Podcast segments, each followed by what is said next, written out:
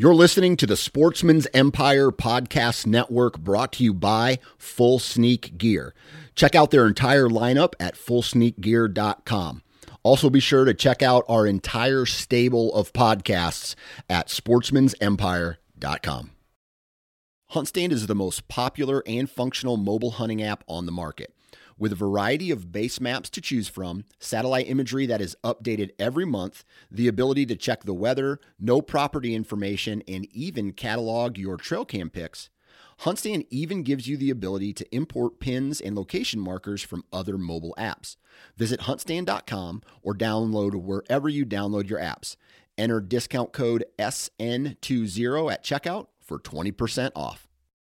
New from Moultrie Mobile, the Feed Hub offers first of its kind cellular connection and control for nearly any spin cast feeder on the market. When used with the Moultrie Mobile app, you can monitor feed and battery levels, run feeders on demand, receive alerts when feeders are clogged, and remotely adjust feeding times. The Feed Hub is ideal for anyone who maintains feeders. Remove the guesswork and save time by planning feeder maintenance before you drive to your hunting property. For more information, visit moultriemobile.com. Think you know the Brooks Ghost? Think again. Introducing the all new, better than ever Ghost 16. Now with nitrogen infused cushioning for lightweight, supreme softness that feels good every step, every street, every single day. So go ahead, take your daily joyride in the all new nitrogen infused Ghost 16. It'll turn your everyday miles into everyday endorphins. Let's run there. Head to brooksrunning.com to learn more.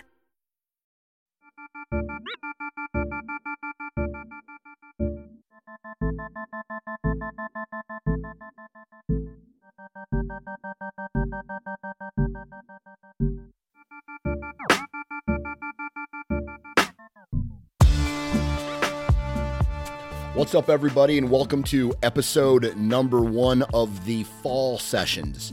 And this is just kind of a collaboration idea that I had in my head. So I reached out to Aaron Bleise and uh, I asked him, "Hey, dude, you want to come on uh, on the podcast for several episodes and just talk about the thing that we both love the most, and that is deer hunting?"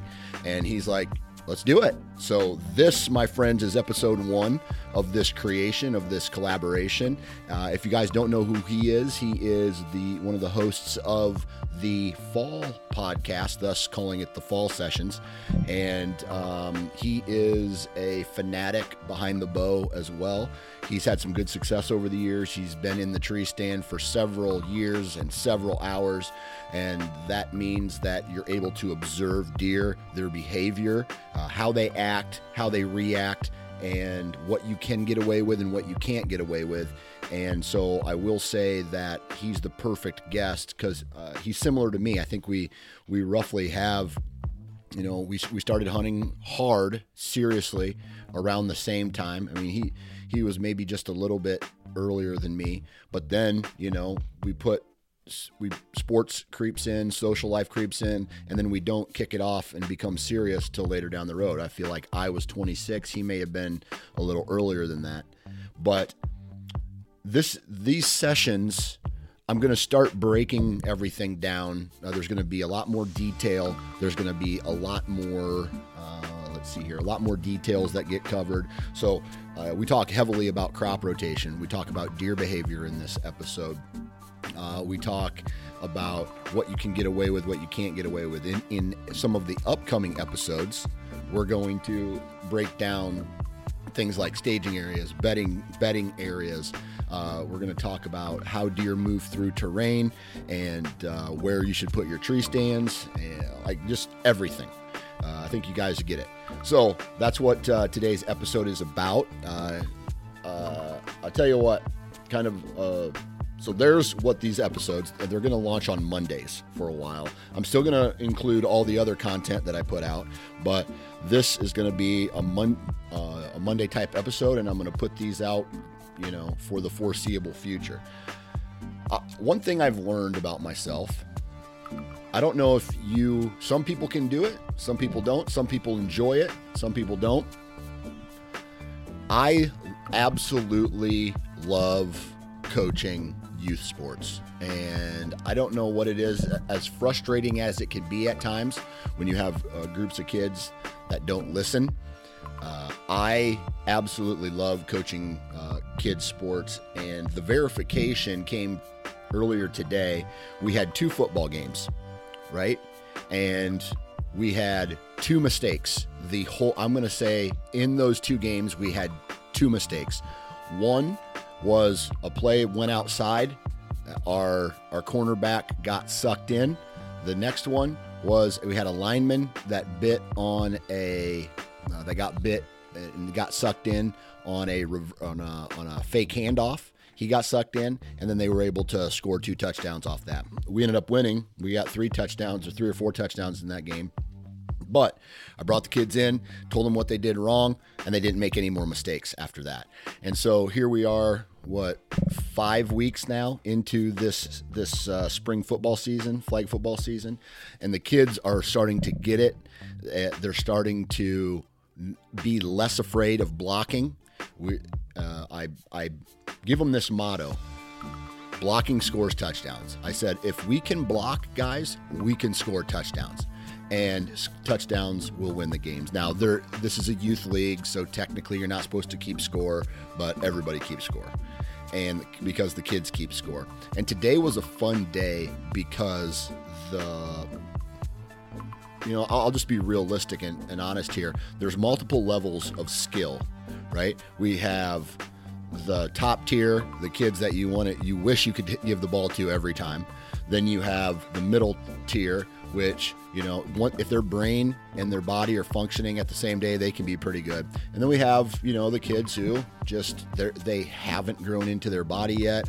They're a little clumsy. They may not be necessarily into sports but their parents put them into sports.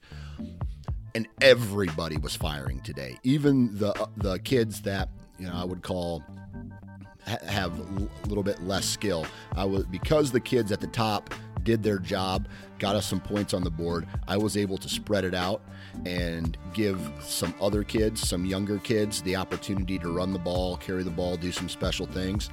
And uh, man, we had we had a run by one of these kids today, and I was I have I was so pumped up for this kid, and I don't know, and that was right then and there that I was like, oh man, I love doing this, and so I think I'm just gonna keep you know, keep doing the coaching thing. Uh, the I might even just keep doing it through the fall too.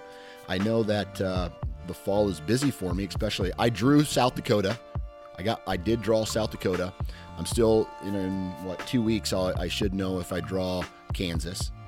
And so then I'll be able to put the schedule together. I may miss a game as far as coaching is concerned or practice is concerned. But man, it is it, it's it's something that I truly enjoy, and I love watching these kids uh, come together as a team. I love watching them be happy. I love watching the discipline also seek in, where at the beginning of the season, you know, I had to tell them, hey, listen, when I'm talking, you're not talking. I said we have two rules. Number one, when I'm talking, you don't talk. Number two, the second rule is we have a lot of fun. If you can do num- rule number two, rule number one will come real easy. And I tell you what, they listened today and they did exactly what they were supposed to do, and that fired me up. So, um, if you get the opportunity to coach your children, I say take it. Uh, the world needs them. If it wasn't for me, if it wasn't for me stepping in on this spring league, when the guy emailed me, about 16 kids wouldn't have been able to play because there there would have just been too many kids uh, without coaches or on a team and then the rotation is off and you can't you're not able to do it. All right.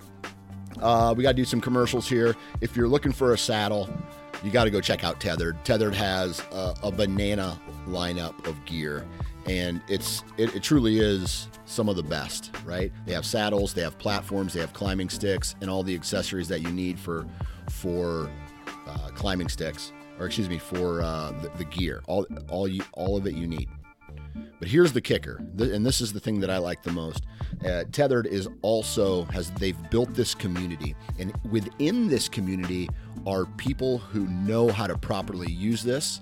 They make they make content about it. You can watch videos. You can listen to podcasts. You can learn tips, tricks. You can uh, learn mods and, and, things like that. So if you're looking for not necessarily just a saddle hunting gear, but a community, go check out Tethered Man. And not only will you will you be happy with the actual product itself, but also the information that you will learn within that community. So, uh, awesome job, Tethered. Uh, Wasp Archery. I'm just gonna I'm gonna give you the discount code right now while it's on my mind. NFC20. NFC20, wasparchery.com. That gets you 20% off. And uh, what we, what I love about this company is just, it's just the consistency, the the durability of the products, man. I haven't had, other than like a blade break when I hit a deer in his shoulder, right? And it was it ran it ran around. I shouldn't even say it broke. It bent and but it still did its job, right?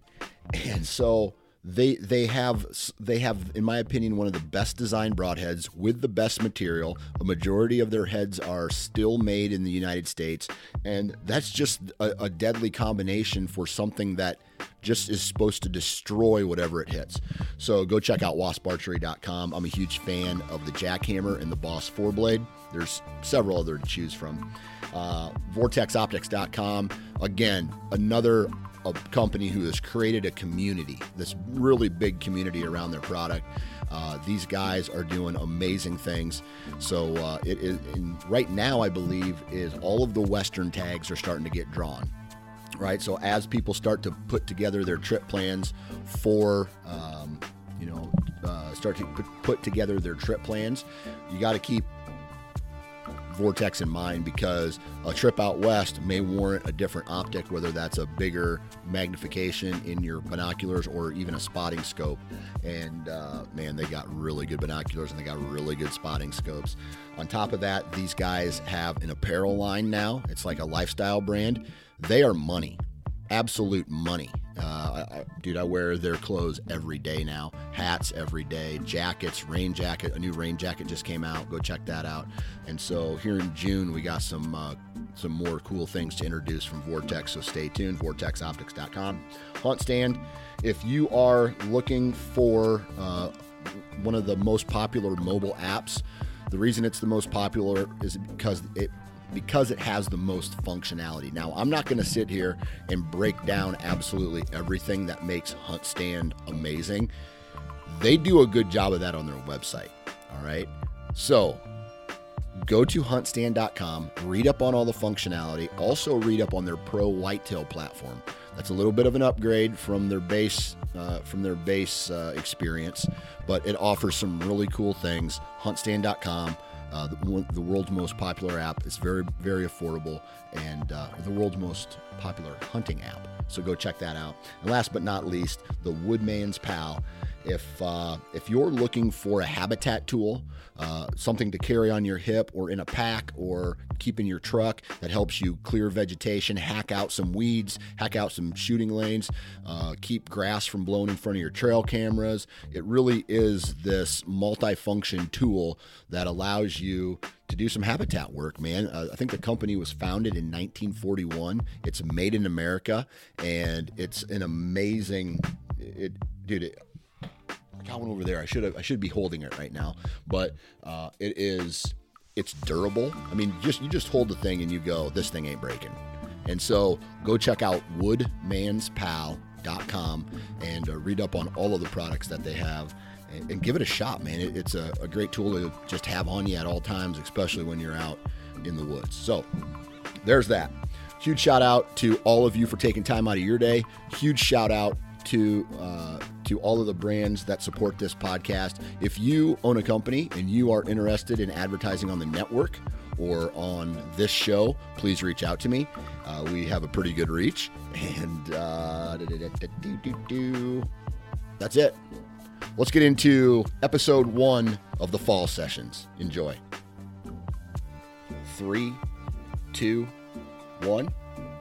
All right, ladies and gentlemen, uh, this is kind of a special episode because it's going to be a series for a while here where I'm going to have kind of a permanent guest on the Nine Finger Chronicles, and that is Aaron from the Fall podcast.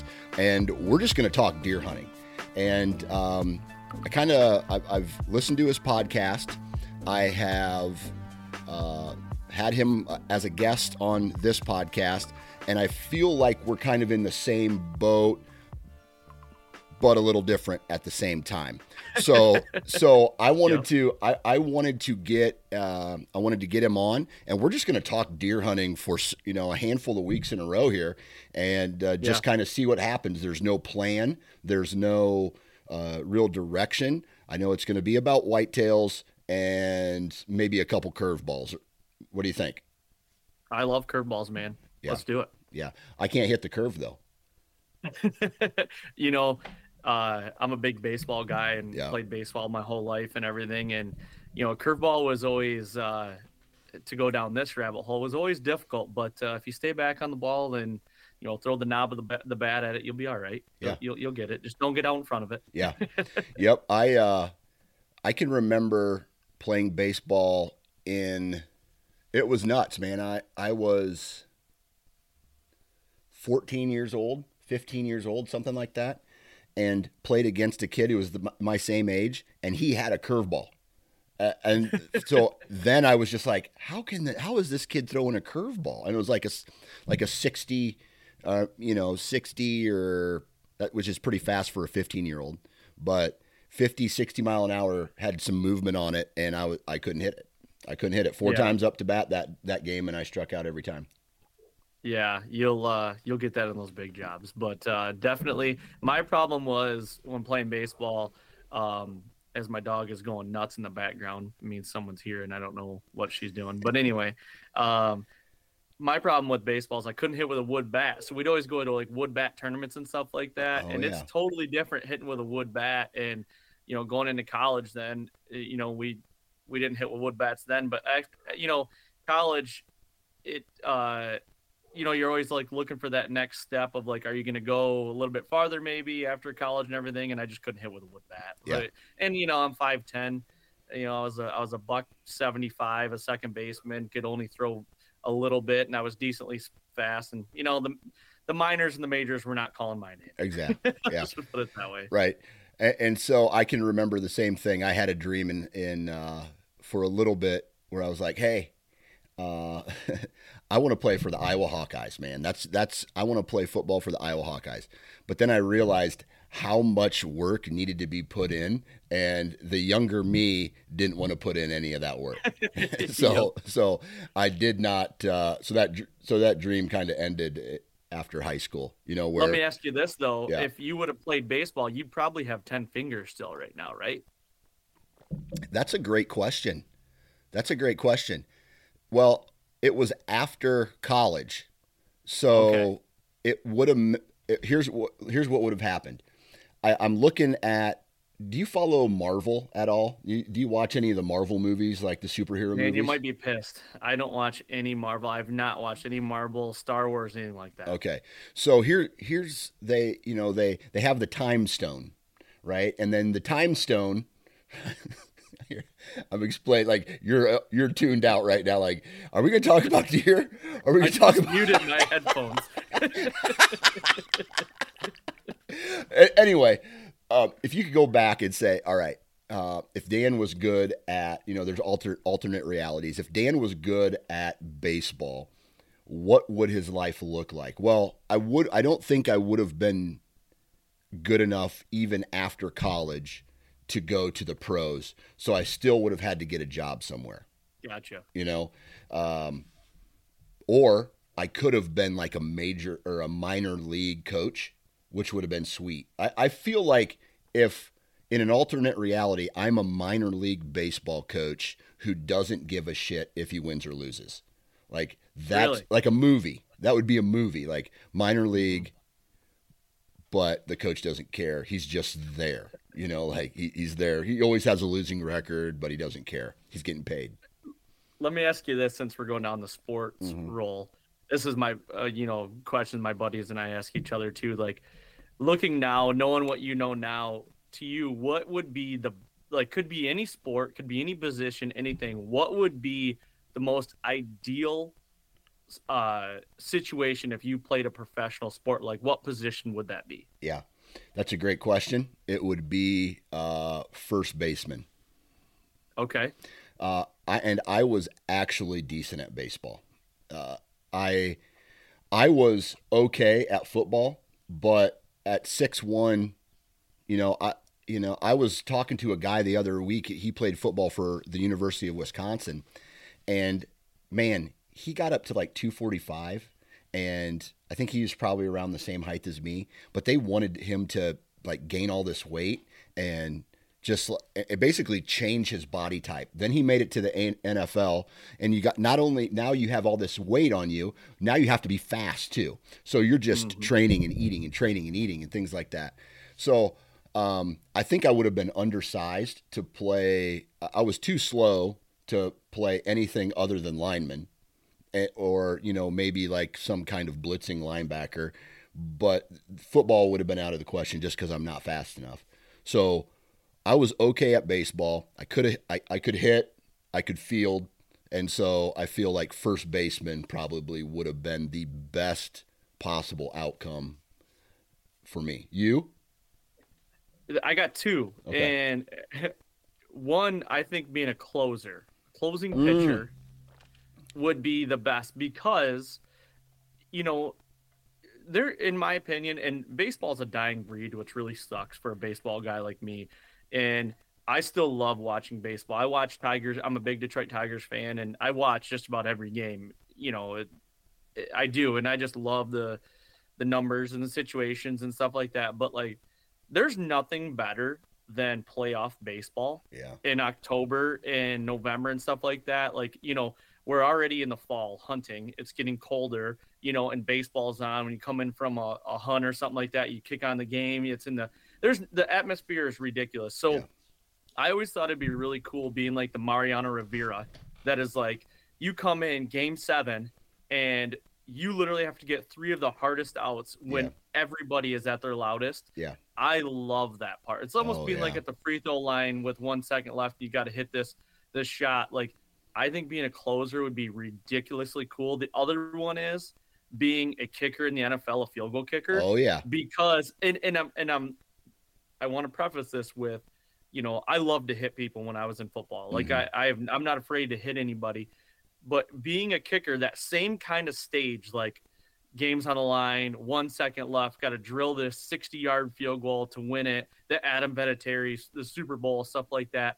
Like it, I think it's even more to be like sit stagnant the whole game, and then you got to turn it on for for 10 instant, seconds. An instant, instant. Yeah. And I think there's something to be said for that as far as like yeah you might not be the most athletic guy in the field but the mental capacity and the mental game of that is just like astronomical in my mind so i think one of those two would be really cool yeah okay so if i could be anything i would i would be something like that too like if i was to pick yep. number one punters and um, punters and kickers they're not getting hurt like everybody else is getting hurt no nope. um, closing pitchers there's there is an aura around like Dennis Dennis Eckersley. Um, I'm a huge St. Louis Cardinals fan, so uh, yep. the, so um, uh, Isringhausen back in the day, dude would come up Through and gas. yeah, just smoke people, and and so yep.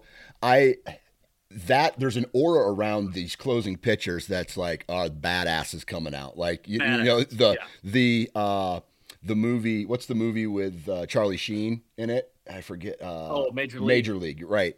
And yeah. the music comes on. He walks out, punches his glove. Wild thing. Yeah, wild thing.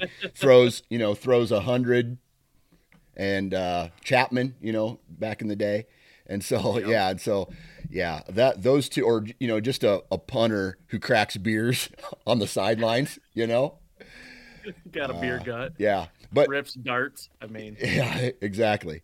And so here's like a perfect transition to talk about deer hunting because deer hunting is a lot like being stagnant, especially if you, not necessarily spot and stock, but if you're a tree stand hunter and you're in a really good position, stagnant all day or all morning or all afternoon, and then boom, it's game time, and you have to react in an absolute instant to get the shot. Yep.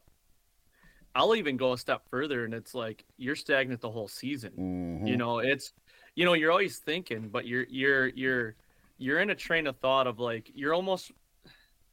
I'm gonna use the word relax, but you're almost like in a relaxed state the whole season until you look over, you hear a twig snap, and you're like, "Oh shit, that's the deer I've been looking for this Yep. whole time," and then everything is amplified. Exactly. I mean, put put a hundred thousand fans cheering in front of you, and you have to make this kick from sixty yards, Yeah. and it's like, you know, or even a, a chip shot from twenty five, and it's like, it's that moment. And the thing Yeah. is, in football, eh, you know, if we're comparing kickers to to deer hunting, you almost you have a I feel like you have a little bit more control than you do with a wild animal. You know what I mean? Yeah. Uh, you could check something at the line if you don't see it's like fire, fire. You know, let's go to play two here or something. Doesn't happen a lot, but then there is no checks at the line when you're in a tree when a wild animal's coming at you. There is Yeah. no checks. Yeah. Like it is, it is. Hopefully he comes by here and oh god, this is the first time I've seen this deer on the hoof, and he is way bigger than I thought, and Yeah. I have to put one arrow in the right spot. Right. You know. Uh, imagine a field goal kicker if the ball was moving back and forth and he had to Oh, time man. it like he had to time it perfect. That would be nuts. That would be nuts. so hard. Okay, so how many years have you been a, a serious bow hunter? a serious bow hunter, I would say, um, and this is a question I ask a lot of guys on my podcast too, because I always thought I was a serious bow hunter. Even, you know, I started bow hunting when I was 12. Right. Um, but, you know, go through high school, I played three sports and hunting was like a big passion of mine, but it was just a weekend warrior thing. It was like Yep. maybe hunt in the morning on Saturday and then you get rocket football or something or whatever. Yep. Um, and then in college, I played baseball again, but then the studies really took over for my career, you know. So um, I would honestly say I graduated um, college in, oh boy, 10 or 11. Yeah. Something like that. I can't remember. But I would say probably right around actually 2012 i would say i really started getting probably really serious as far as like it ingrained my life like it was 365 is when that flip switch you know in 2008 and 9 I, I i was fortunate enough to kill two pretty good bucks in michigan and that like was a stepping stone like the starter that was Yeah. the fire starter and then it took a couple years for it to be like yep and then in 2012 i killed a, a real good deer and then i'm like yeah this is this is it you know Yeah. and then so probably for the last 10 11 years is probably you know i've been really serious that it's been 365 yeah And I, I, I went through the same thing. Like I, I picked up my first bow. I think I was 12 or 13. Mhm. And then, you know, I, I was the weekend warrior type. Football, you know, the best time to be out is also football. So Saturday mornings, uh, usually sore and exhausted. Uh, Yep. I either had to say I'm going to tough it up or I'm going to sleep in, and most most of the time I slept in, right? Which mean meant that it was just usually Sunday mornings that I would go out or a Sunday afternoon. I, I didn't hunt during the school, you know, typically during the, the week. I was a weekend warrior, just like you. And so then all that got shelved when the social aspect of high school, you know, I was also in student council. I was also, uh, you know, in other other sports and activities. Then I went to college, and college was just just a haze, right? and so I didn't I didn't do much. I did some pheasant hunting in in college. I did a little turkey hunting in I in 2001 is when I started like my turkey hunting uh, period of my life.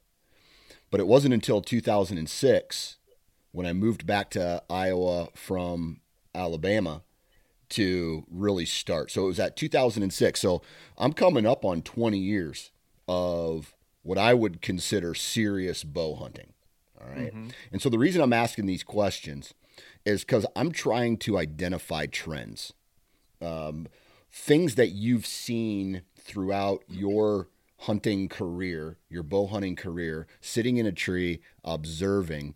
And we can start really any time of the year. I think the best time to have this conversation is right now because we're coming out of spring. It, we're able to start identifying bucks via trail cameras What are deer doing? So let what I'd like to do is have this conversation about trends that you've observed throughout the years, really any time of year. Another day is here, and you're ready for it. What to wear? Check. Breakfast, lunch, and dinner? Check. Planning for what's next and how to save for it?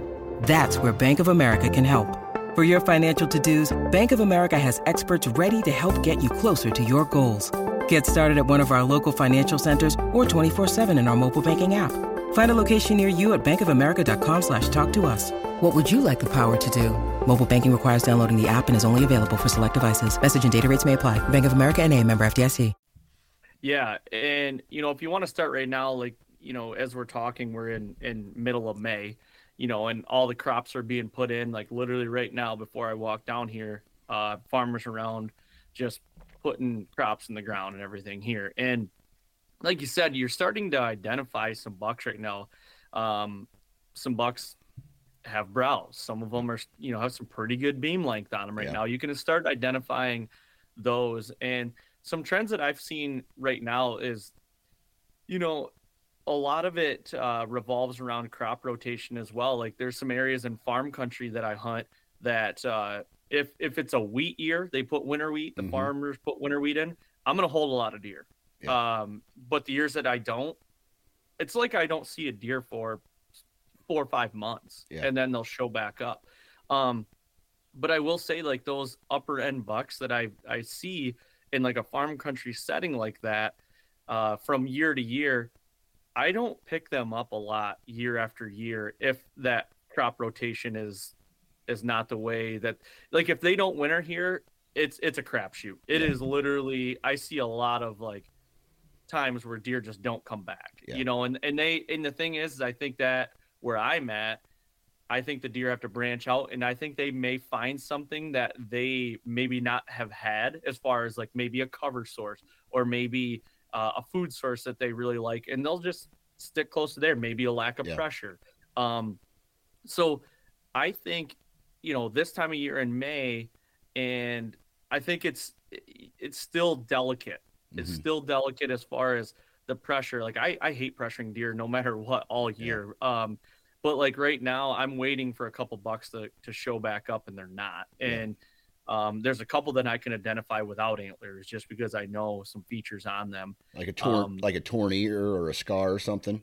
Scar, torn ear, and, it, the scars are really hard right now too because you see every doe that's trying to rip their winter coat oh. Yeah. It looks like they have scars on them. Yep. But there's a couple issues. Like one may have a, a hoof that's, you know, we just won't get into that. He's very identifiable, but um, an ear's a big one, or a marking on the face, or something yeah. like that. But um, yeah, I, I'm waiting, man. Right now, I've got some cameras out and waiting for them to show back up. And usually, usually by end of May, uh, it's really weird. It's something I've I've really seen. But if I don't get that deer by end of May, more like the percentage goes way down. I'm uh, there's a good chance I'm not going to see him again.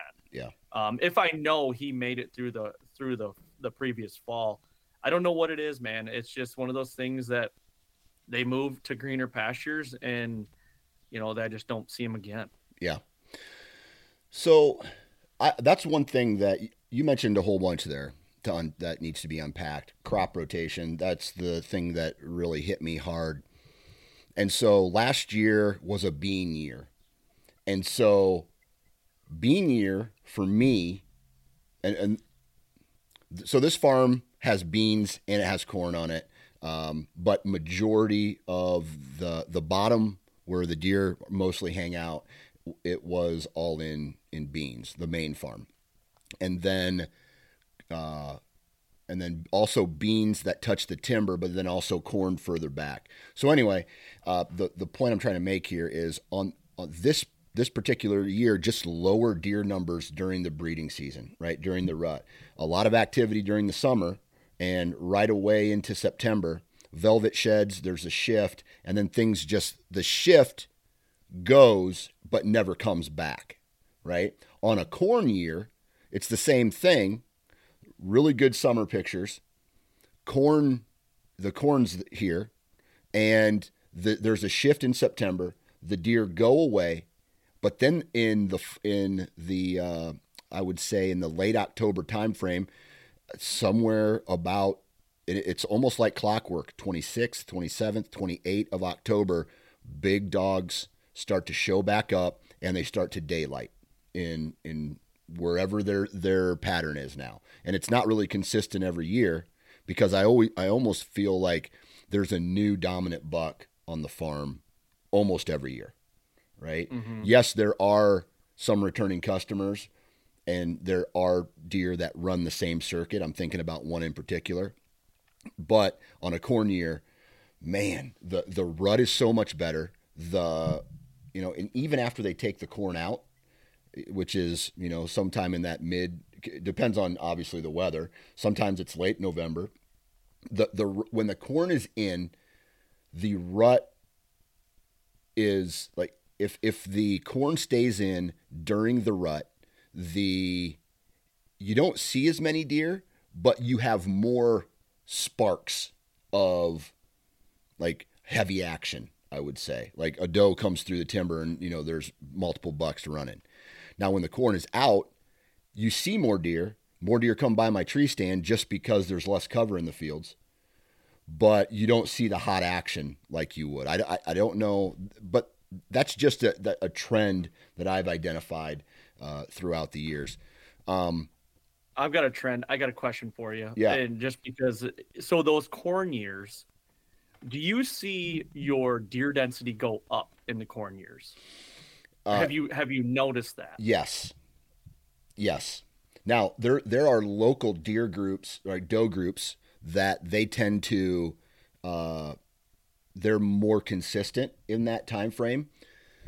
Let's see and then it just seems like there's way more deer in the woods on corn ears. So okay. so everything is just better in corn ears. Now bean ears, I would say early season everything seems really good.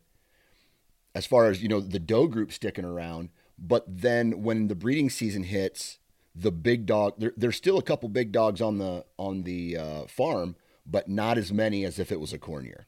Corn okay. just sucks them into this farm, and they stay until the so- shotgun season. And once the shotgun season hits, there's no return. Like everything leaves the farm. I mean, it it it gets.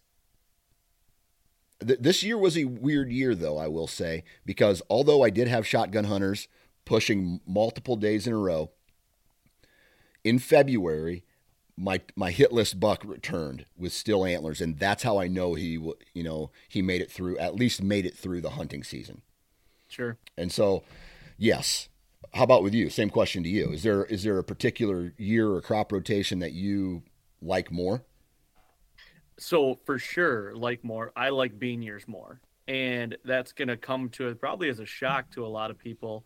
But like in my farm country stuff, I will take beans 10 out of 10 years over corn because yeah. a couple things my a lot of my corn years are silage corn so they're coming off in september Real the silage years. yeah yeah and they're and the farmers leave nothing you know so it's if they're not putting a cover crop that field is is done for for the rest of the year so and this is a conversation i just had with a buddy yesterday the bean years are way better and and and you kind of you kind of hit it. They are way better, you know, up until like the 20th of October. Yeah. Um I love that. I love the first 20 days of October because the first 5 days I can still pattern a in in in ag land, I can still pattern a real good deer here in Michigan. Yeah. Now from that 5th to the 10th time frame, 11th time frame somewhere in there, they are gone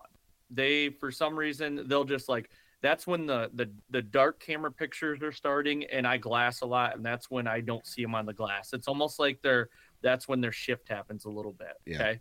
And then I do have historical historical data on a couple uh you know I would I'll call them hub scrapes or community scrapes that from the 10th of October until about the 17th of October my ass is going to be in the tree right over those scrapes because one of the more mature deer in the area is going to hit it mid morning in that five or six time day time frame. That's how like intimate I am with the farm, one of the farms that I have to hunt.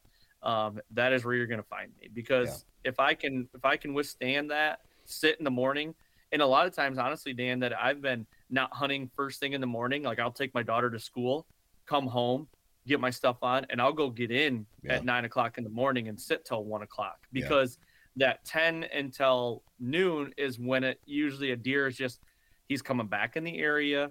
He's hitting that scrape because he's trying to figure out who the hell is kind of taking over his stuff in the last six, seven days. Yeah.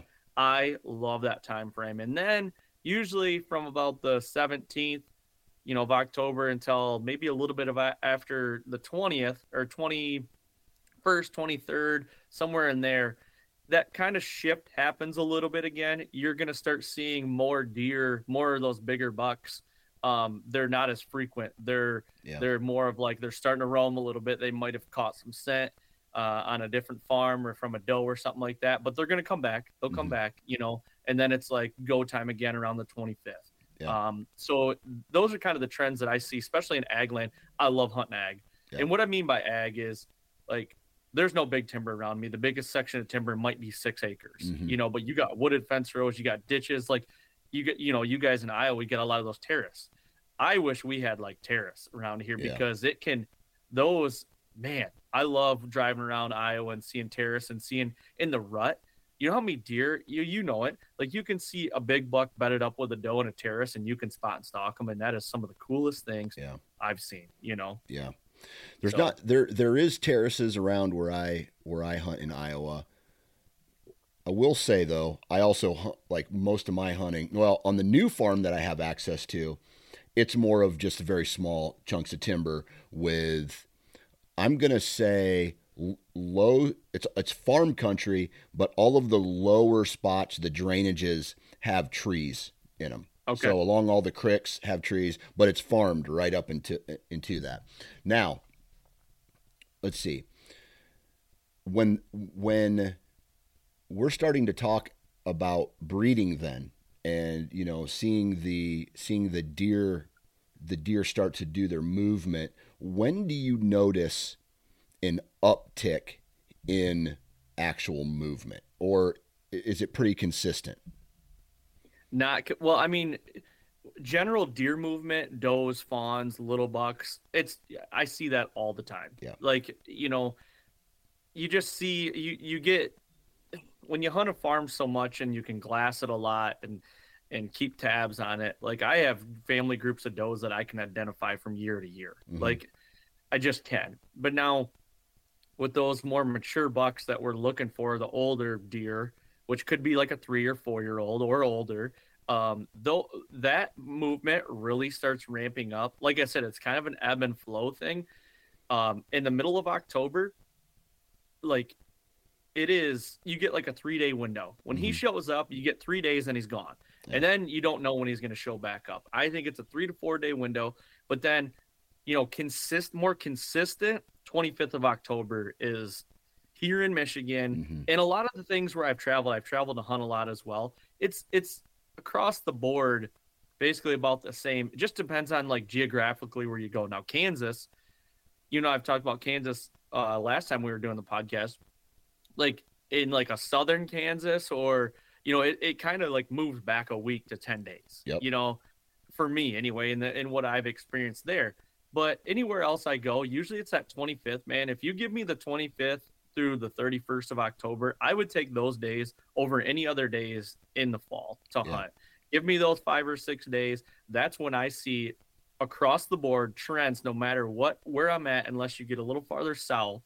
Um, what I mean south, like Kentucky, yep. you know, Tennessee, stuff like that. When things start happening a little later, any of the northern, midwestern, northern states, like 25th man is when I see more of a consistent daylight, bigger deer that you're trying to target, more mature deer. That's when it really starts ramping up for me. Yeah.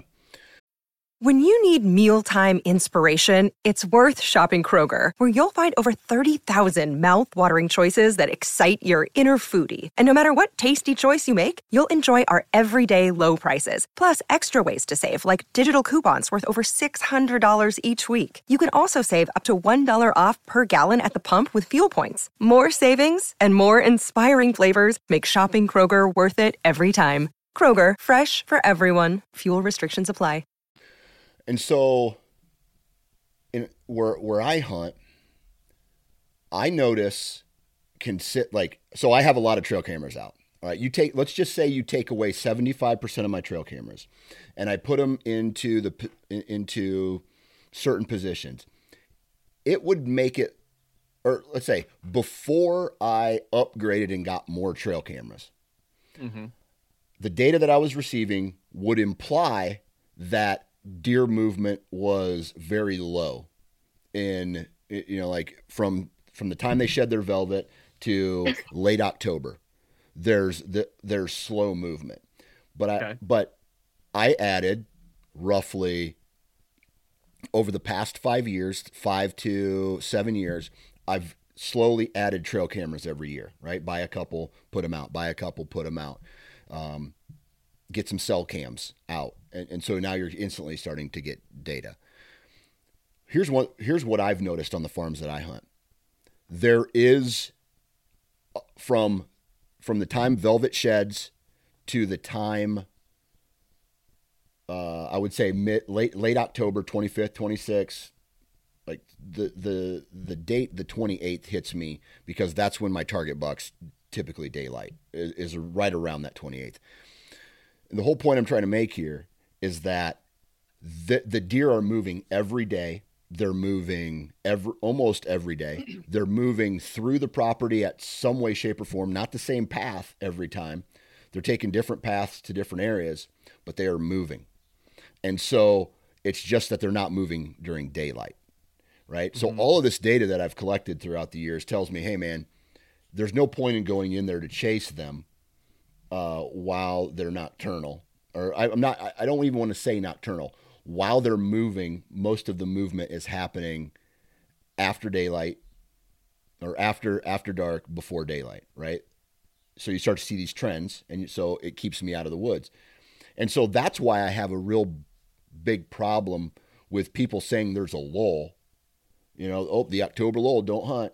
Well, it's not that the deer aren't moving because my trail cameras and data says they are moving. And sometimes, even, right, in a very rare occasion, that weather front comes through. And I mean, it has to be a major, it would have to be a major, huge temperature drop, potential snow in mid October, lots of precipitation and rain, like a huge weather event for almost multiple days to even get me excited to go out in mid October into a good into a good stand location.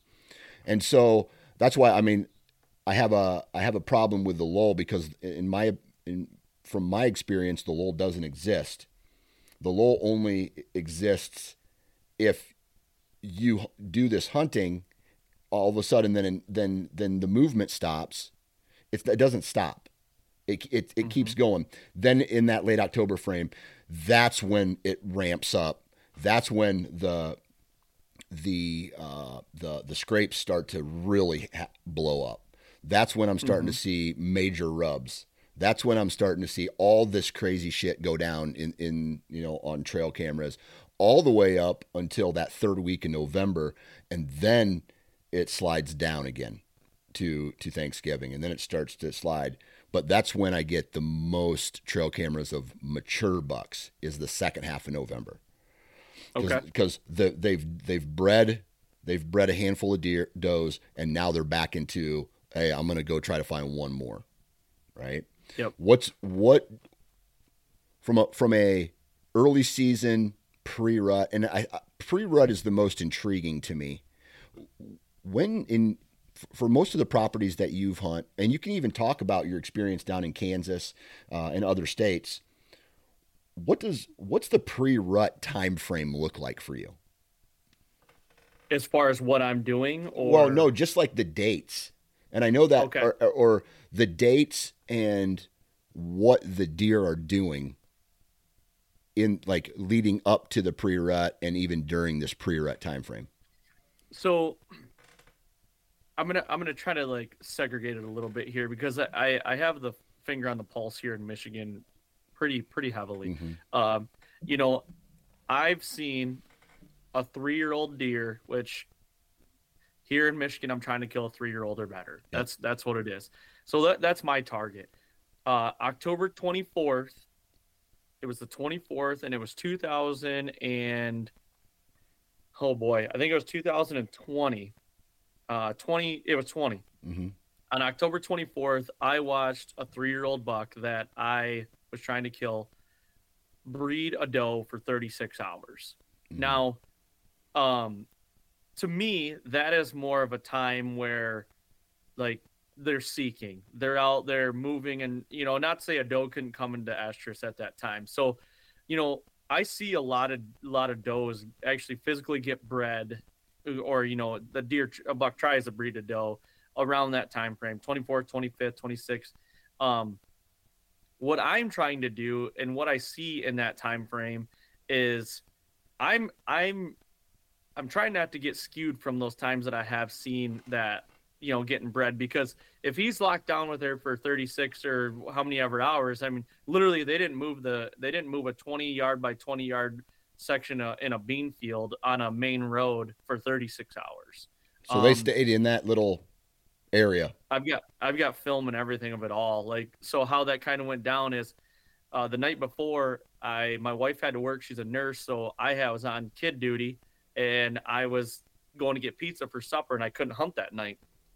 And uh, I was going to get pizza, and I was like, I'm gonna go by the farm, and drove by, and I'm like, I could see see two deer. They're literally 150 yards off a main paved road, and I'm like, oh my gosh, like right on the farm. Like I know exactly what this is all gonna be about.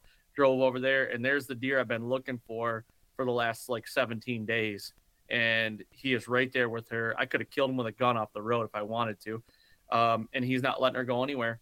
Yeah. And uh, so I went and got the pizza, took it home.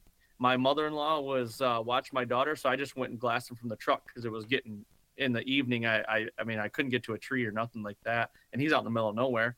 Um, so I watched him there, and then the next morning, I'm like, I'm gonna get er- up in in the stand early and just let it get daylight and see if he's there. And as I, I got up in that stand, and as it gets daylight, there, him and her are in the same spot. So they were there all night, Mm-hmm. and then I hunted the whole next day, watching him until it got dark that night, and he stayed there all day.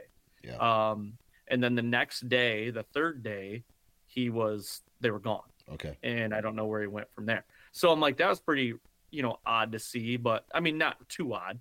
But anyway, what I'm trying to do and what I'm seeing there is I'm still I'm hunting those scrapes, those historical scrapes that are Yeah. that are normally getting hot at that time. I'm not letting letting the, those deer getting locked down at that point because that's that's an anomaly in, in my opinion. Not a lot of them are doing that. Um, I'm still approaching it that way and, and trying to get in some areas, you know, really just trying to like hone in on the historical data. I, I lean so heavily on historical data, it's not even funny. Yeah. Uh, probably probably to a uh, probably to a detriment, honestly. Yeah. But um, on the farms I'm hunting, I'm still hoping I'm I'm still looking for that, and uh, my approach isn't really changing much in the pre-rut as far as like, you know, I I might go in and hunt a scrape even if I don't have any like recent information on that. Like Right. I just know historically over the last five or six years it's hot. It's gonna happen. If I Mhm. ride the hole here, it's gonna happen. Um, so I will do that as well. Yeah, man, I, I'm a huge believer in uh, the pre-rut in on the main farm. Okay, I, I shouldn't say like I'm I'm this huge believer. And on the farms that I've hunted, because I've experienced it other ways. Uh, on the farm that I hunted from 2006 until about 2000 and I want to say 14ish, 2013, something something in that, where I was chasing that shipwreck buck. Yep. Right. Huge uptick in activity. I would say the pre-rut ended uh, right around November 1st, 2nd time frame, and and then it was the rut, the real rut. On the farm that I hunt now, pre-rut goes, man, the the the biggest, most mature bucks are not even close. Like they're not even they're they're not even like interested in does quite yet, right? They're going out there, they're making their stra- scrapes. Why I've been successful on that farm is because of pre-rut activity and hitting it at the right time every single year in that first 7 days of November where it's still the pre-rut they're they're waiting for the does and I feel like the bucks just get antsier and antsier and antsier and now they start to get a little aggressive and they're they're bumping other bucks out. They're you know i killed my deer not this year but the previous year i went into a kind of a man it's like i would call it a, a mini staging area that before they head up to this finger uh, to go to a, a main a maiden food source long story short uh, man, I grunted and snort wheezed this buck in. He started raking trees, so I was able to read his body language. And there was they he wasn't chasing. Does does walked by. Uh, he looked at him. He didn't even go to scent check him. And so that's pre-rut activity, if you ask me. Right? There's no there's no breeding happening, and if there is, uh, it's not happening in in this area right? And so now the the pre-rut's pushed back, or the it's pushed into November and I feel I feel like that is when big bucks are at their most vulnerable vulnerable as far as being called is concerned with that simple one toot grunt you know the mm-hmm. or the snort wheeze especially on a big mature buck they're just like nah dude i've already kicked everybody's ass who's this guy yep. and so yep. i've I've just fallen in love with the pre-rut, and I, I, have to learn this on this new farm to when this pre-rut time frame is. I killed a deer last year on it. I still think it was in that pre-rut time frame uh, on this farm as well. Just doing the same thing. Get them in, seal the deal. I, I I don't know. Like I feel like once the rut hits, chaos happens, and yes, they're vulnerable from they they turn stupid, but then the they're not working uh, terrain features as consistent. They're maybe cresting a ridge, or they're running straight in a bottom, or or they're all over the place, and then the consistency goes away, and and then then you lose that that portion of it. Tell me this, since we're talking about the trend thing, what, you know, you've been successful on some really big deer um, score wise and probably even age wise. Age wise, mostly. Tell, yeah. Okay. Okay. So my question to you is those deer that you're killing and what you're saying is the pre-rut for you are is that do you think is the the oldest deer on the farm do you think he's the king to, on the farm and the reason why i ask is because i see this a little bit as well too yeah where you might still think it's this is me talking, but I'm I might still think it's pre-rut and I'm killing these really good deer. Mm-hmm. But am I killing the deer that is the mature guy in the area that is out there? Is it what I'm saying? Is it the pre-rut because there's another buck out there kicking these deer all around, saying like, "You guys need to back up a little bit. I'm getting the first doe around mm-hmm. here." So like, you guys just kind of like stay away a little bit, do your thing. Does that make sense? Yeah, it does. I, I know what you're getting at. Um, on the new farm this year, I shot or I uh, shot my buck, and I felt like there was a little bit of a power vacuum that happened that I could witness on trail camera. Now, was this the the biggest antlered buck? No, but I felt I I had a gut feeling that told me he was the dominant buck in the area. Once I pulled him out, and then when I went back in March to check trail cameras, I saw a flood of deer come in to this farm, and there was a whole bunch of big deer. It, and there was chaos. Like the pictures showed me deer running, deer chasing, and yes, that's what happens in the rut. But there's several big deer that I didn't have on trail camera until the rut kicked off. So I felt okay. like that buck was keeping other deer out. Now, on my main farm, I'm going to say that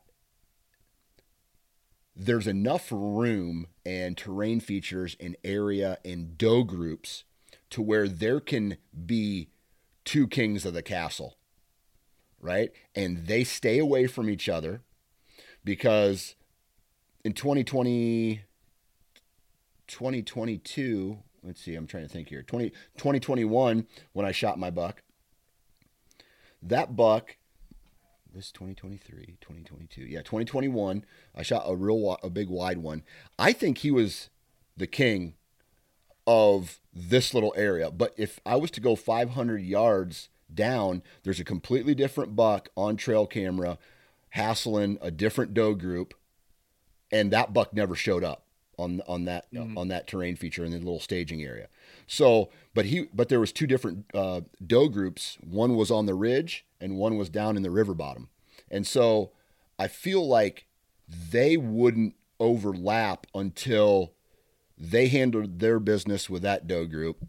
He handled his business with his doe group, and then they started to cruise, right? Sure. And so I feel like I, I just kind of go back to your question. I just feel like it's all about the availability of does and that's what's going to hold the bucks. A buck doesn't need to fight if there's does available.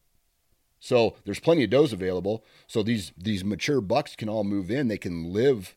They can live. In, they can coexist for the time being until all the does are bred, and then they will fight once their territories overlap. That's that's that's kind of an assumption and just information from from trail cameras. Now, same question to you though. Um, in Michigan, I don't think it's probably on a smaller scale, just because.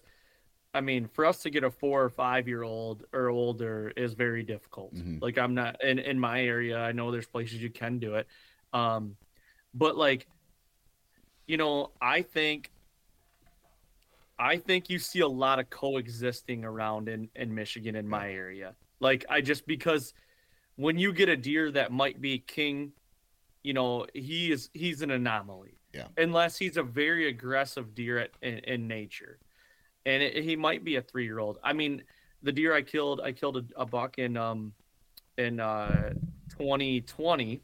No, yeah, 2020 here, and I chased him in 19 and 20, I believe it was. And in 19, I thought he was a three year old. He was just a big burly deer. He was only a six point. He was just a, a clean six but he always had like that big neck, like just a big pop belly. And I'm like, man, I feel like he's like a three year old. Yeah. And then I end up shooting him in 21 or 20. I'm like, for sure, four year old. Yeah. He was 250 pounds on the hoof. And I'm like, you know, he's an eight pointer. He got real heavy mass. He was like 120 inch deer. Got him aged. He was three and a half. Yeah. You know, and but that deer was a deer that acted like a four or five year old. He you would never see him with other deer. Personality. You would never see personality was was completely an aggressive deer. He would um you know, when you'd see him in a bean field, you could see him walk for 400 yards and he'd just be like Eeyore out there, just yeah. like, you know, like, don't freaking touch me. I felt like his ears were always back for some reason. Like, he was just, he always looked like he was in the rut, just a big burly deer.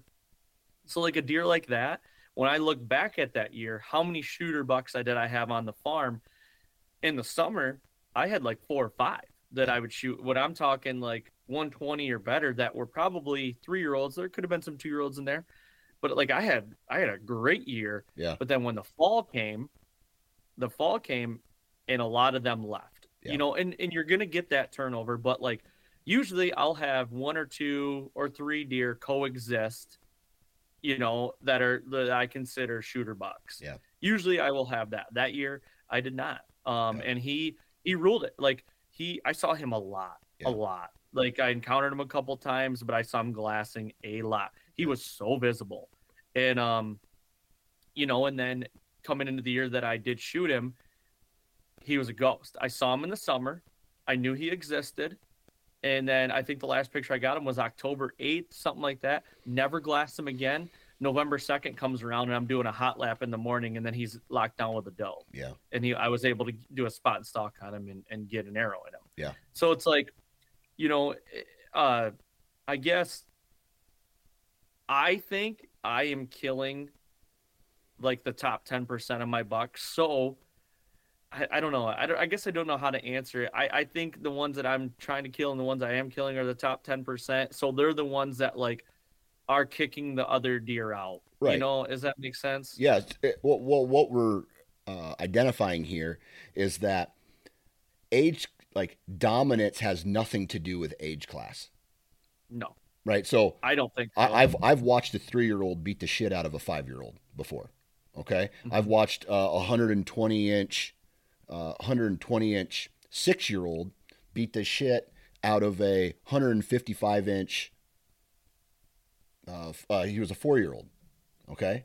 And so dominance just means that particular deer is because there's always a hierarchy. I mean, there's hierarchies in does, there's hierarchies in in bucks for sure during the breeding season, uh, and I think that starts as soon as the velvet comes off.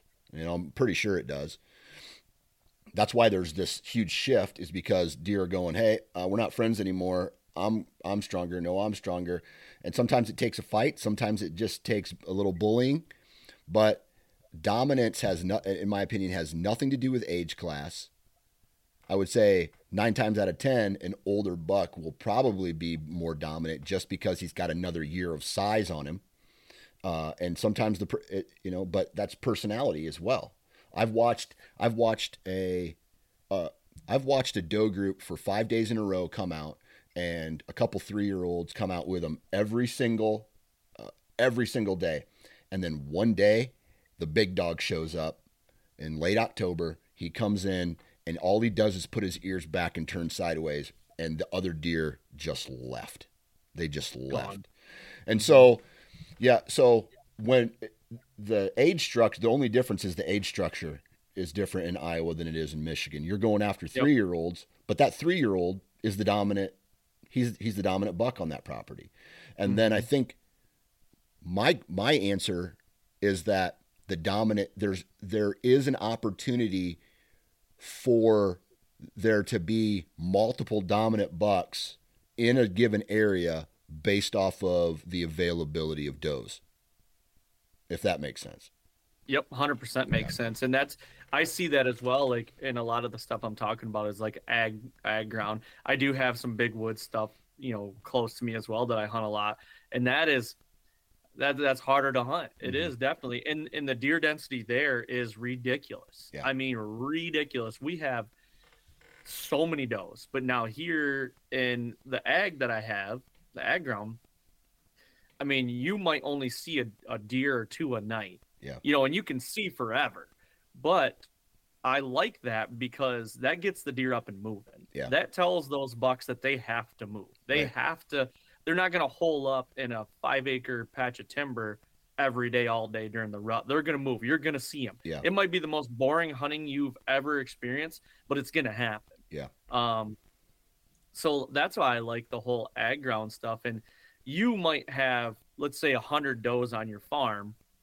I probably have, honestly, in the farm, like the ag I'm talking about, I have like a group of four to five does that I think all at home. Yeah. And the, and the reason why is because I see them every day. Yeah. And I see them like there's always the same mom and she's got markings on her. I've she's probably about seven years old now. Yeah. And you know, she's always got like an, another adult doe that hangs out with her, but then they always have a couple fawns with them, and that's it. And I, I can tell you right where they live. I can tell you what woodlot they live in, what they frequent, yep. at what times of the year. Yep. It's you know, and it it kind of makes it difficult in a way though because you're kind of at the mercy of those does and when they come into estrus. Mm-hmm. You know, so you know if you get into that latter part of the year, the pre-rut you're talking about, um, you're hoping that one of them comes into estrus because there's a good chance your odds are pretty low that if a buck's gonna just gonna come and check just just to check. He knows. Yeah. They're they're they're they're they're a home game every year or mm-hmm. every day because they live out there he knows those does intimately. Yeah. He knows when Sally comes into to heat. Like mm-hmm. he's probably bred her before. Like I really think that with those deer. So it can be very touchy with the, with the ag base thing. Yeah. All right. Outside of Michigan, what state have you hunted the second most? So outside, not counting Michigan, what's the next state you've spent the most time in?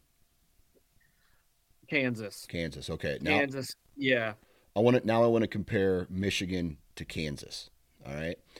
And we're talking about trends again. Everybody says Michigan is a high pressure state, right? And now we're stepping out off to Kansas, which is its whole different animal compared to uh, Michigan. Yep.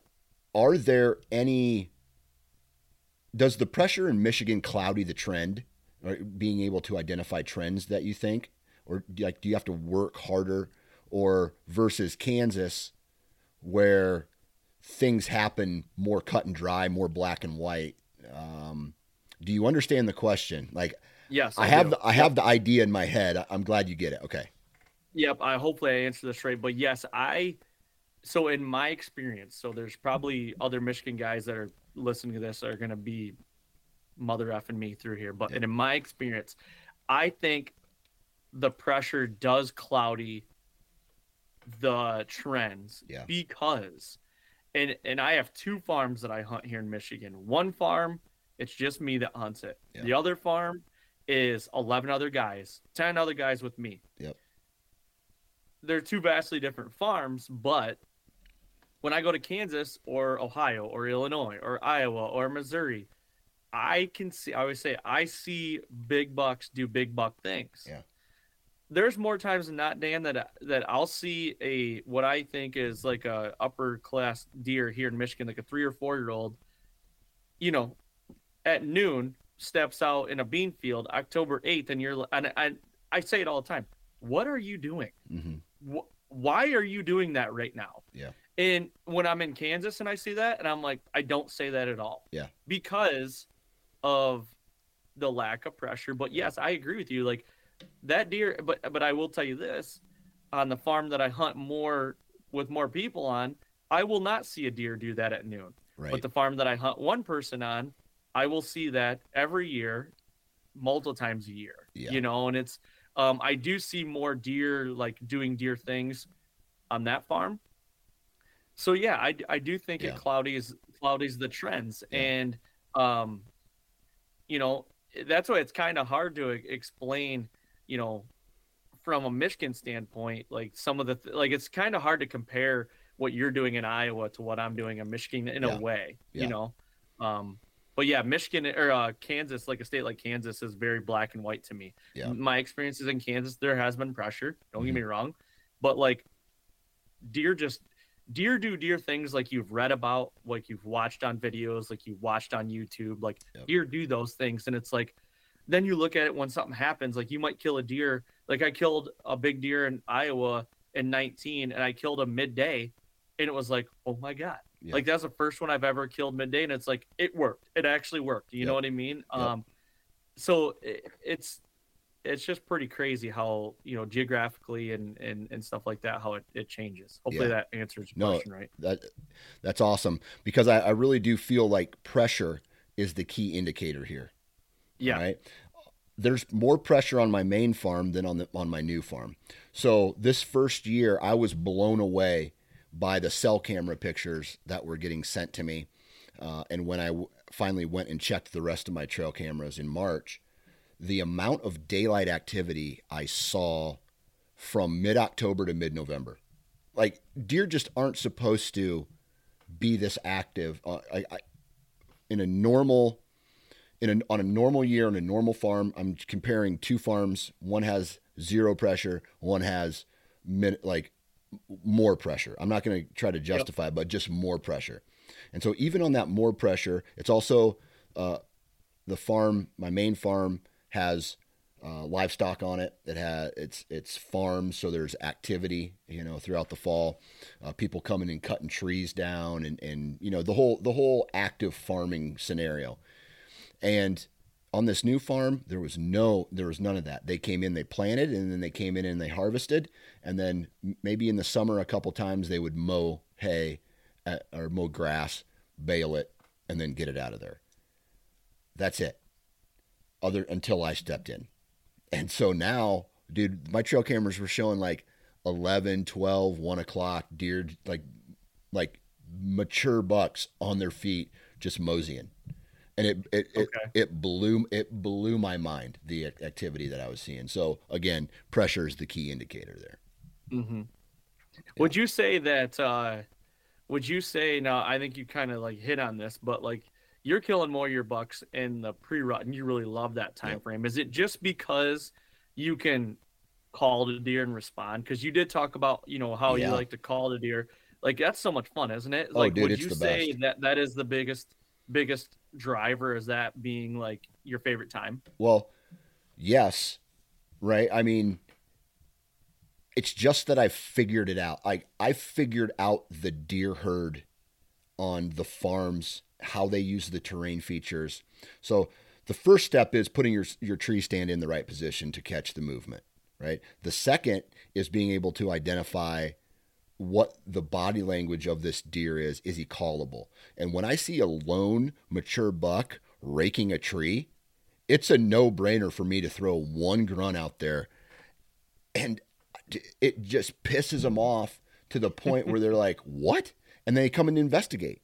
And so or I snort wheeze at them or something like that. If if they're being aggressive, I will be aggressive back to them, especially mm-hmm. if they're a mature buck.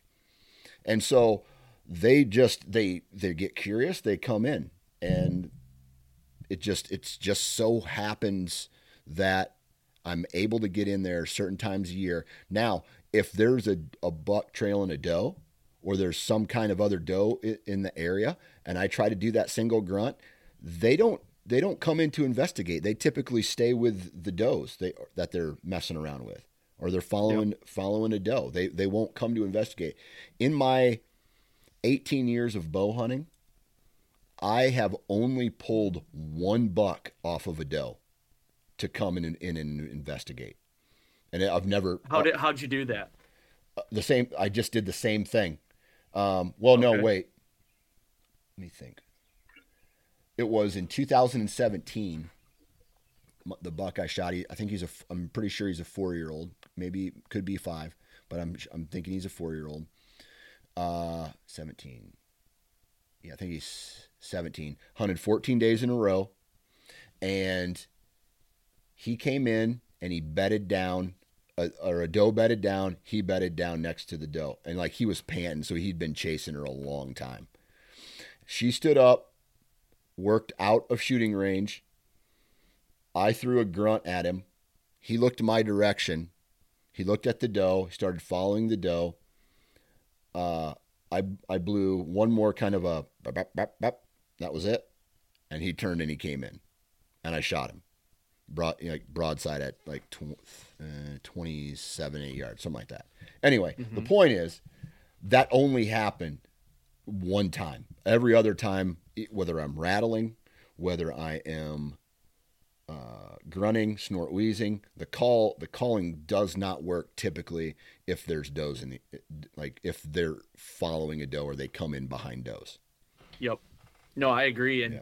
that's uh, I've never pulled a, a buck off of a doe, but honestly, you know, with with the amount of out of state hunting I've done, you know, I, I've been filming my whole life, so I I could only hunt the times that when I wasn't filming, and everybody wants to be filmed during the rut and stuff like that. So I was hunting a lot of early and then late, like Missouri. I was hitting Missouri like in January and hunting food patterns and and was able to be successful doing that a couple times. So, you know, a lot of my the bulk of my rut hunting has been in Michigan. So the calling, I wouldn't say it's out the window. Rattling, pretty much out the window. But what I love is a bleat, like Mhm. a can call from Primos. Yeah. Love that call. Yeah. And um, a buck roar. And you know, I, I agree with you. If I can get a three year old buck to be by himself, and I, I I hunted this deer I called bomb pop because he had an, uh, a tine that looked like one of those bomb pops uh, Yep. suckers. yep Um, and uh, so I hunted him. He was a good deer. He's probably like right around Pope and Young. And uh, it was an evening hunt. I was hunting a field edge, all beans, all beans. And he pops out of a woodlot. He's probably he's probably 150 yards from me, and I'm like, man, I can't blow a grunt at him right now. All he's doing is a tree fell into the the field, and the farmer couldn't harvest the beans right there, so he's just hammering beans by himself Mhm. and uh, this was during the rut, and I'm like, I'm gonna hit him with a bleat and see if I can get him like, oh, there's a hot doe over here kind of thing. Hit him with a bleat. He looks up, and I, I mean, he could clear clear as day see me if if you know I was blowing a blowhorn basically. Yeah. And then he'd go back to feeding. So I hit him with another bleat, and he goes back. He looks up, goes back to feeding. I'm like, okay, now I'm gonna really get you because I'm gonna hit you with a tending grunt, and I did. And he peeks up and he he like takes two steps at me and he comes running on a string to me. Yeah. Because what he heard was, okay, there's a hot doe over there. I'll get over there eventually. But then when he heard the buck, it's like, no, I got to go. Now I have Like, competition. hot- Yeah. Now I got competition. He Yeah. comes into 35 yards. I actually had a decoy out, which helped as well. But he saw the decoy, didn't come in and face him like normal. He went around backside of him and caught the wind and blew out. And I was trying to self film and I Yeah. went through my hole and a lot of excuses, Dan. I'll tell you tell you all about him, but I didn't end up getting a shot at him. I'm like, damn it, you know. So, Yeah. but like one of those things is just like you said. I love reading deer and trying to trying to figure them out, and that just Yeah. helps so much when you can when you can uh, do that. Yeah. And I think the moral of the story, the moral of this conversation is you got to do, if you want to learn, you have to do more than just hunt. You have to observe. Yep. And that once I, in 2016, so from 2006 to until 2015, I, I just hunted. I was just going out and hunting.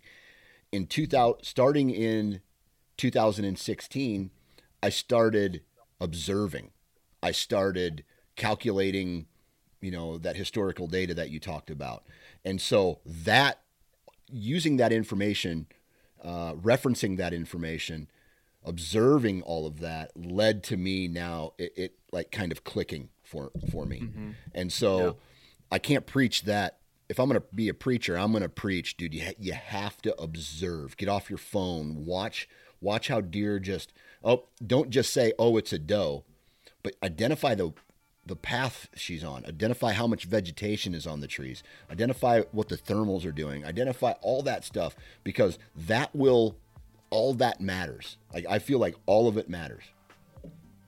Yeah, and it just goes back to like when we started talking about baseball and sports and everything, and being a kicker and a closing pitcher, and it's like, you know what those guys are doing a lot? They can't be in the game all the time, so Right. they're observing. They're they're sponges. They're trying to, you know, essentially hunters are not in the game all the time until Mm-hmm. that moment of truth happens. In a in a sense, so it's like I agree with you 100. percent Always ask yourself why, and always observe. Always trying to learn. Every experience you go out, I don't go to a tree anymore, and it's just like, eh, just going to hunt. You know, Yep. "Ah, ta-da, I'm going to hunt.